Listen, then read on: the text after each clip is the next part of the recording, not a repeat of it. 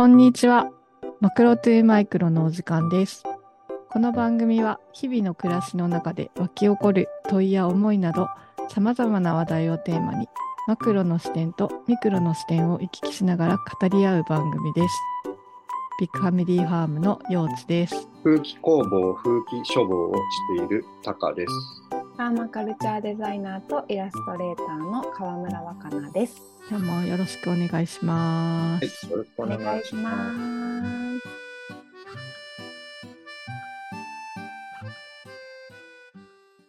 今日のテーマは紙とか本とか印刷といった話をこれまでも何回かやったことがあるんですけど最近読んでる本とかどんな時間に読んでるかとかですね、うんまあ、読書の秋とも言いますしまた再びちょっと本の話できたらいいなと思うんですけれども、うん、最近どどうなんかハマってる本とかありますか？出る本。あのー、最初に私言っちゃっていいのかな？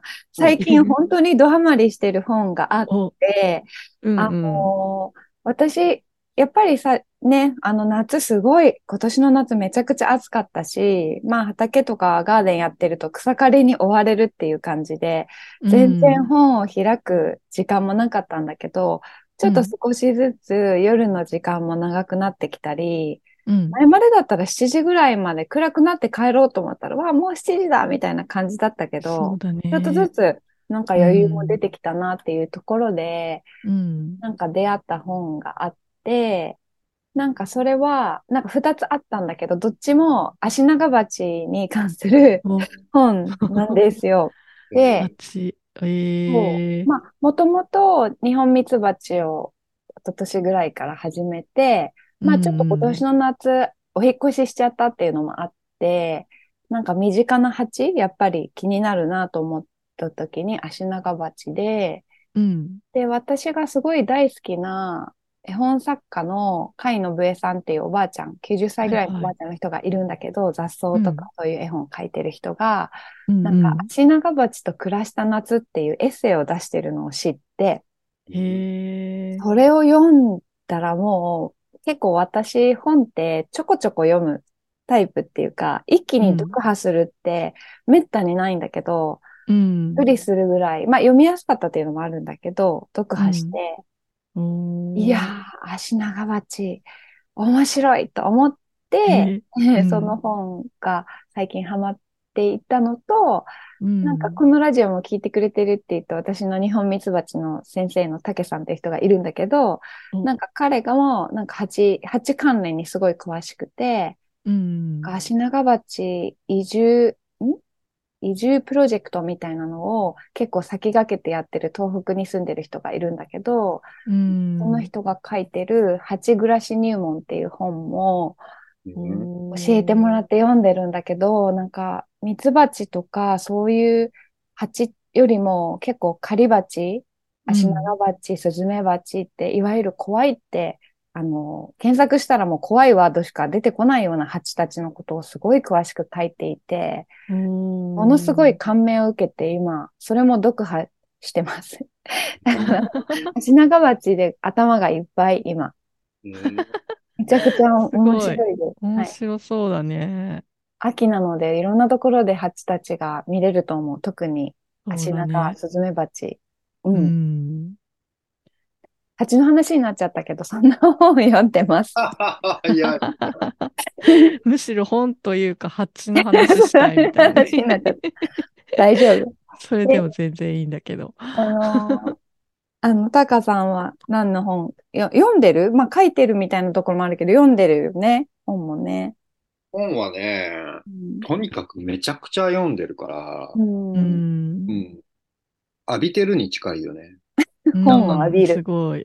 音楽も、とにかくレコードと CD とうん iPod、何かしら絶対かけてるし、うん。常に音楽の本を読み続けてるんだけど、うんいろんな音楽雑誌を。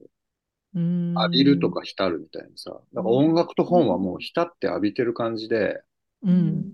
読みかけの本が10冊以上あって全部並行して読んでたり、で、その中でバーンとハマって1週間とか3日で読み終わったり。なんかねうん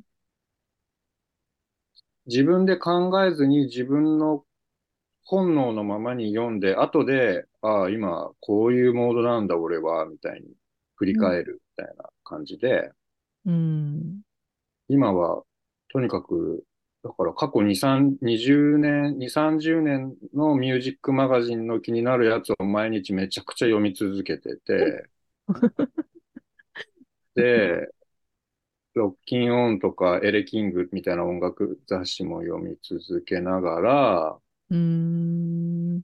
今ちょっと小説っていうか短編集みたいなものになりつつあるけど、本を書いてて、うんうん。なんか栄養、インスパイアされてる短編集をまた斜め読みし直したりしてて、例えばフィッツジェラルド、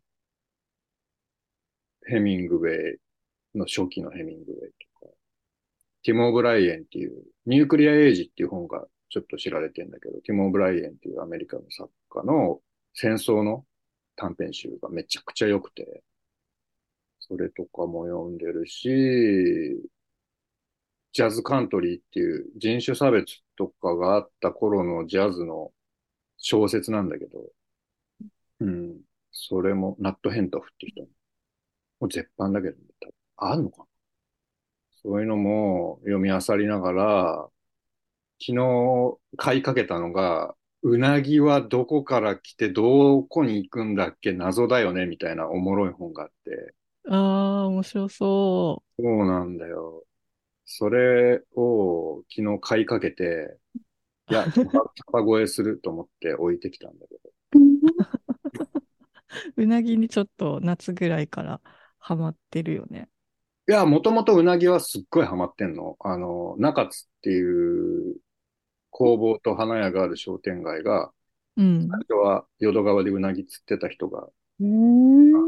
住み着いて、そこから始まった商店街って俺は思ってるから、うん。あとうなぎは、本当その、一晩冷凍しても解凍したら出てくるからね、ビチビチって氷割って。え？めちゃくちゃタフなんだよ。すごい。うそんで、ん。氷河期を何回も乗り越えてて、で、マリアナ海溝ぐらい、要するに8000メートル級の海を潜ってくんだよね。うんうんえー生まれた場所に帰るガッツ。で、大陸が今よりも一つみたいな、パンゲア大陸みたいな時うん。代うんから、その大陸が広がってって、すごい、だから生まれた場所が遠くなっても、うんどんなにしんどかろうと、川に登ってきても必ずその海溝の深くまで帰ろうとするんだよね。うんうんその、ちょっとやばい、俺らの生き方に影響を及ぼすぐらいの存在だと思ってて、うんそう、だからちょっと今、もう一回本を読もうと思って。うんうん。まあ小説の、俺の書いてる本にも出てくるから、うなぎが。もうちょい登場するかもしれない。読み始めあ、まだ 追記されますか？され、されかねない。という、なんか、うん、あの、浴びてます。相変わらず、めちゃくちゃ。ええあれね、あのー歴史学者の磯田道文さんっていう人も、うなぎ飼ってるって言ってて、へー うなぎ研究してる人結構うんいるのかもしれないね。えー、面白い。そうだよ。なんか垂、垂直に登れるんだよね、水を。川とか滝、うん滝とかを、うんうんそっかそっか。うん海からずっと遡って川に帰っていくから。うん。だから富士山の結構上の方でもうなぎが取れるとか言って。すごいね。すごいよね。冷凍してもってすごいね、ほんと。そうでしょ知。らなかった。うん 知らない。まだまだ知らないことが。だって浜松なんてうなぎの町だからさ。うん。そうまあもちろん養殖がほとんどだけど、知らなかった。今日はうなぎと蜂の話でいいんじゃないかっていうぐらいもういいんじゃないかって生き。物の すごい神秘がびっくり今。うん面白い。なんか奄美の本とか読んでても、奄美の人も、なんか大うなぎ捕まえるのにすっごいこだわりというか、なんか生活の中にうなぎがあるみたいな、そう結構そこの部分熱く書いてる本とか読んだことあるけど。うん。うん。まあ、蜂とうなぎの共通点は、え？養殖、養殖と野生っていう、あああ、あのに、両方のうん境界線のグレーな部分が超重要みたいな。あー、あー確かに。人は囲。もうとするんだよな、どっちも。うん。うん。本当だ。で、実は野生の生態はあんま知らなかったです。確かに。そうだよね。だから、うなぎのその野生の生態も、養殖は結構ね、いろんなとこ書いたりするけど、そうだよね。味も全然違うからね。見た目も味も全然、真緑だったりするんだよ、野生のうなぎ。ええ白緑で、緑。歯がギザギザで目がギラギラで、こいつちょっと俺より賢いかもっていうルックス。へええもうえ全肉ないんだよ。全然脂っぽくないんだよ。もう歯も、歯もよりう旨味のある筋肉、筋肉。うーん。うなぎ。へえ、うなぎ。い危ない。この本の話じゃなくなっている。やいやいうや、なぎ話になっていく面ね。白い、でも。では、陽地さんは、え、私、えうん。本のお付き合い。えー、あ、な巻き戻して若梨のその蜂の話というか、うんまあ絵本とかね、私も多分甲斐信江さんのうん。絵本はうん子供の頃にうん。買ってもらったなんかうん科学絵本みたいなので、うん。多分種の絵本とかなんかそんなんでうん。持ってるんだよね、探うん。せば。で、私は、その、何かのきっかけで、土半苗っていう虫に今年はなんか出会って、うんもう一回言って。土半、土半苗っていう、半苗半苗？うんうん。だから別に何の変哲もない、名前普通知らないぜみたいなちっちゃい虫なんだけど、なんかすごい不思議な生態をしていてね。その土半苗をずっと追っかけて、10年ぐらい研究して絵本を描いた人の立野博さんっていううん。人の本とかを読ん、絵本なんだけど、ういん。やもうすごい、土半苗って毒があって、うん。江戸時代とかは、うんあのほら忍者とかが毒矢をうん吹いたりとかするじゃん。うそうそうそう。んあれの毒に使ってたらしくて。めっちゃ面白い。土半苗のなんかすりつぶした粉を矢矢の先に塗ってみたいへな、みたいな毒があるやつなんだけど、うん。すごい不思議な生態っていうのが、その、なん、花鉢かな？うん、の、なんか、に幼虫かなんかに取り付いて、うん。それで自分は大人になるみたいなんだけど、いきなりその花鉢の巣の中に卵を産むんじゃなくて、別の蜂のうん。巣穴の隣に卵を産んで、うんその幼虫たちがうじゃうじゃとその隣の蜂のお腹にくっついて花まで運んでもらって、うん。そっからまたなんかいろんな幼虫たちがこう振り落とされてうん生き残ったやつがうん。花鉢の。幼虫のとこまでたどり着いて生き延びるみたいなすごい不思議な生態をしていてね。なんかあのよく坂田雅子さんがうん。生物多様性の話とかうん。して、なんかうん。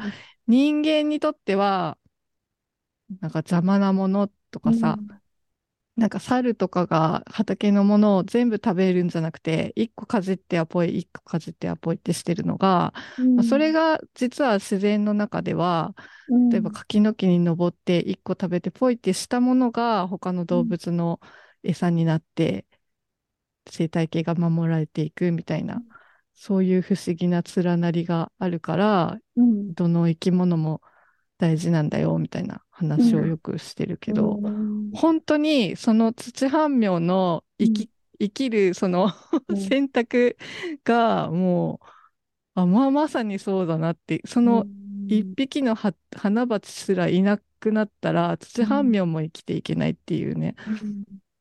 なんかそういうのが不思議だなと思って、うん。今年はその絵本が結構ねう、ん土半苗がテーマ、私は。うなぎじゃなくて。うんうん面白い。ねえ。なんか今年のテーマ、生き物みたいなのあるね。あるね。みんなあったね。やばいね、みんなしてさ、生き物の話ばっかりじ本当だね。ゃん。生き物の話ばっかりって変な抽象感があるけど、そうだね。シナガバチとウナギと土半八半苗。でへえ。シナガバチもなんかあんまりクローズアップされないけど、うん。ね、なんか研究してみると面白そうだね。いや、その、なんかその、ほ私も、やっぱ本、本から得る情報っていうのはさ、その、ネットでさ、いくらでも検索できるし、うん。なんかすごくすぐ情報は入るんだけど、その、それについて本を書くって、うんさらに長い長い年月をかけて、観う。察した結果、うん。すぐには書けないわけじゃん。うんなんかそれがすごいなと思って、その、確かにネットでもアシナガバチのことは調べれるし、おそらく土半苗とかうなぎでも得れるんだけど、うん。なんかやっぱその人がずっと追ってきた深みみたいな、その多分うんその、立野さんだったかな、うん土半苗を追っかけてさ、うん、こう描くところまで行くっていうのはさ、すごいことだなと思って、その、うん。まあもちろんその八暮らし入門書いてる人もそうだけど、あの、まあ先戻ると絵本作家の海野武恵さんが足長鉢をね、うん。あの、まあ、モンシロチョウのさ、キャベツ畑っていう絵本はすごい有名なんだけど、はいはいはい。モンシロチョウを観察して絵本も書いてるんだけど、その、モンシロチョウ畑を見てた時に、その、芋虫をさ、買っていく足長鉢を見つけて、そこから足長鉢をじゃあ観察してみようってなったんだけどさ、うんうんうん。すごいのが、まあ、もうぜひ本読んでもらいたいんだけど、最終的に、あの、まあ、帯タイトルにも書いてたから、ネタバレではないんだけど、家の中持ってって家の中で飼ってたんだよね。うん。しかも外に出入りさせながら、家の中では品川鉢と暮らして観察してるのよ。何回か刺されたらしいんだけど。でも、あの、それぐらい近くにいてう、んうん。好奇心だよね。好奇心がすごくって、うん。やっぱその好奇心の眼差しで見る世界とか、そこから得る情報っていうのは、全然なんかこう、インターネットでは得られないうん。紙とかストーリーとか、たまに主観的なこととかも入ってるんだけど、うん。それがすごくやっぱり惹かれる理由やなと思って本にね。うん。うん。ずっと多分頭に残ってるし、もう本当うん。小説の話じゃないけど、会ったこともない人なんだけど、うんなんかもう、きっと部屋の間取りはこんなんだろうみたいなのが頭にあるんでね。タンスの上が、あ、それで、みたいな。行ったことないんだけど、うち。写真は見たことないんだけど、うんそれがなんかすごく記憶に残ってるっていうのは、うん。なんか面白いなって、うん。うんすごく感じています。うん。そうだね。なんか文章で読むからこそ、うん。まあ合ってるかどうかはわかんないけど、自分なりのイメージっていうのがうんすごい鮮明になるのはあるよね。小説とかもね。うん。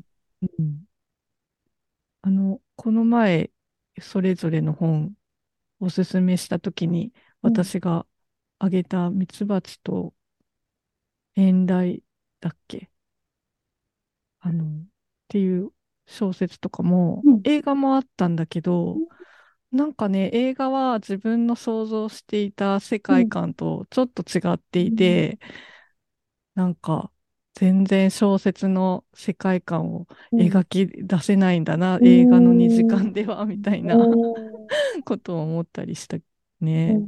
文字で読むからこその広がりっていうか、うん。ね、あるね。あの、ロビン・ウォール・キマラ？うんうんっていう、まあ、ネイティブアメリカンの血を引きつつ大学の教授をしていて、自然とか生態系の研究をしている彼女が、うん。本の、ある本の序文で言ってたのが、その、三つ編み、物語の三つ編みっていう話があって、でそれが、いわゆるその近、現代の言語とか、西洋科学的な言語、西洋科学的な文脈で理解できる言葉で、その文脈を書くことと、いわゆるそのネイティブの視点から見た。うん。多分それって土っていうものは組成としては、成分として水があり、鉱物があり、微生物の死骸があるよみたいな、そういう科学的なことと、土は我々の母であるみたいな話だと思うんだけど、そのうん二つの違いはね。で、もう一個が、そのネイティブアメリカの血を引きながら大学の教授をしてる私のストーリうんーテリング。自分の言葉で物語を紡ぐこと。うんこの三つ編みになることで物語が生きていくっていう話があって、うーん。うん。だ多分た、単純に2時間では語り、それは編み切れないんだ。うんうん。だから映画はあくまでも何かを切り取ったものでうんうあり、ん感情移入できるとしたら登場人物に対してみたいうん。な。なんか著者に寄り添うみたいなさ、この書いた人はどんな暮らしをしてるんだろうまでいけるのは、うん、やっぱり本、ね、一気に読むとしてもやっぱり何日かかかるし、うん。なんかこの本とずっと一緒にいたいなと思ったら、あえてダラダラ読んだりするじゃん。1ヶ月ぐらい一緒にいたいな、この人と、と思うと、ゆっくり読むみたいうん。な。うん。だその辺が、まあネットでも補いきれない部分だと思うな。うん。なんかストーリーテリング、ストーリーに浸るみたいな感じが、本の場合はなんかしやすいのかもしうん。うん。なんやろうね。同じ文字なんやけど、身体的な、なんか紙をめくるっていうのもあるのかな。れない。うん。物量も影響するよね。うん。ページ数とか。うん でもなんか結構本って、その人だけじゃなくてさ、いろんな人が関わってるよね。多分一冊の本ができるって。うんうんなんかネットももちろんいろんな人が関わって出してる部分があるから、ネットイコールとは私は思わないんだけど、それでもやっぱりすぐに自分の言葉が外に出るっていうのと、誰かが一回読んだり、うん、詩が入入るときは入るし、みたいなさ。うんうん。なんかいろんなこう噛み砕れ、かれて、そうね、遂行を重ねて、うん。うん、なんか、まあ、デザインだったりとか、文字の大きさとか、スペースとか、ういろんな、本当にいろんな多くの人が関わってさ、うん、出来上がってるっていうところが、なんか、まあもちろんさ、やっぱ古、すぐにさ、こう、例えば間違いがあった場合に、すぐに直せないっていう、そういうのもある、あるんだけど、それはそれで、その時代が、なんか、あったんだなっていう、そう、最近、うん。ファーブル昆虫記の狩り、狩り、狩り蜂編っていうか、うんうんうん、狩りをする蜂たちっていう、なんか、ファーブル先生の本をね、本当に蜂ばっかり読んでんね。読んでたんだけど、でも、ある図鑑では、なんか、うん。ファーブルも知らなかった大発見みたいなのをさ、書いてる本があるわけじゃん。やっぱあの時代はまだ見つかってなかったけど、現代うん。みたいなのもあるから、でもそれはそれでなんか面白いなっていうう のもああって、うん。なんか、ずっと残るってすごいなって思思う。そうだね。うん。そうだよ。だって、未だにアリストテレスはだってこう言ってるじゃないですか、みたいなさ、すごい知り合いかのように言ってるじゃん。いいよね。みたいな。ね、確かに。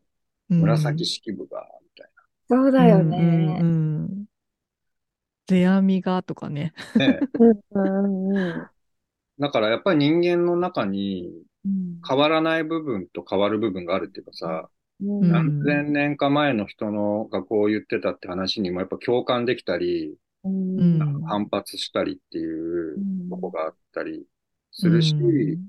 なんかそのデータとか描写の仕方とかについては、やっぱり更新されていく、進化していってる、うんうんされてる部分っていうのも、両方ある感じがするよね。うん翻訳なんかもろでさ、てか本当旧約聖書の翻訳とかもべバリ受けるよ。明治時代の翻訳とか、ええ大正時代の翻訳とか、全部全然違う。うーん。だって、キリストが和服だったりするんだよ。あ、そう、そうだよね。受け取りそういう感じ時代が。たりもするし、60年代、70年代のジャズの小説、さっき言ったジャズカントリーっていうすげえ小説なんだけど、うん。昨日ちょうど読んでたところに、うんあのカフェでコーヒー飲んでる場面なんだけど、うん。うん、モーゼは自分のコーヒー茶碗を見つめる。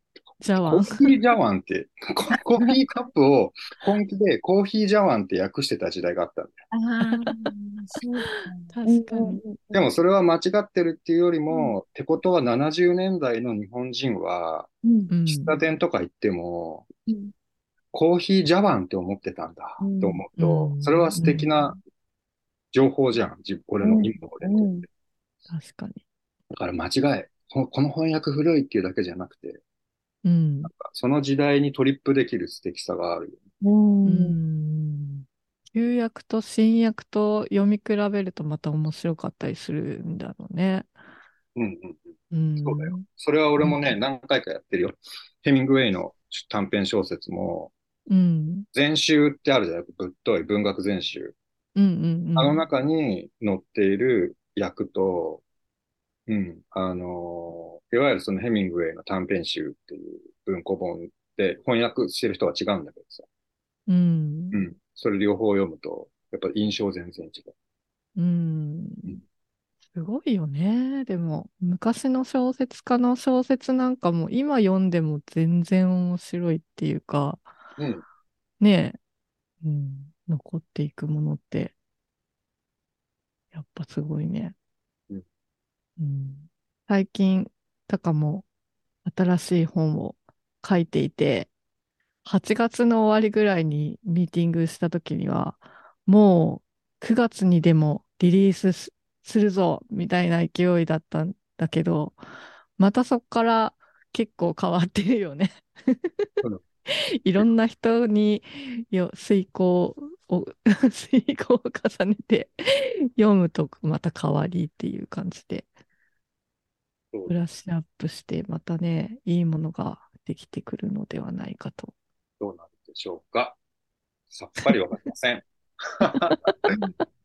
どどこに行くつくのか。うんうん。でも生き物なんだね、そうやってね。うん、なんか最終的には自分の感覚でしかわかんないなと思ってて、できたって思う瞬間が来た時にしかわかんないっていうか。うん。そうだね。曲とか音楽もそうだもんね。私もアフリカンで太鼓やってたけど、だいたいこうリズムって決まってるんだよね。なんかヤンカディマクルとか、か一応こういうリズムっていうのが決まってるんだけど、ステージで演奏するときは一応なんかこうブレイクを決めたりとか、なんかここで歌を入れるとかさ、まあそれなりにそのバンドごとのアレンジが出てくるんだけど、どこを終着点とするかっていうのは結構ね、なんか終わりがないというか、いろいろ試すことも出てきたりとか あってね、何でもそうなんだろうけど。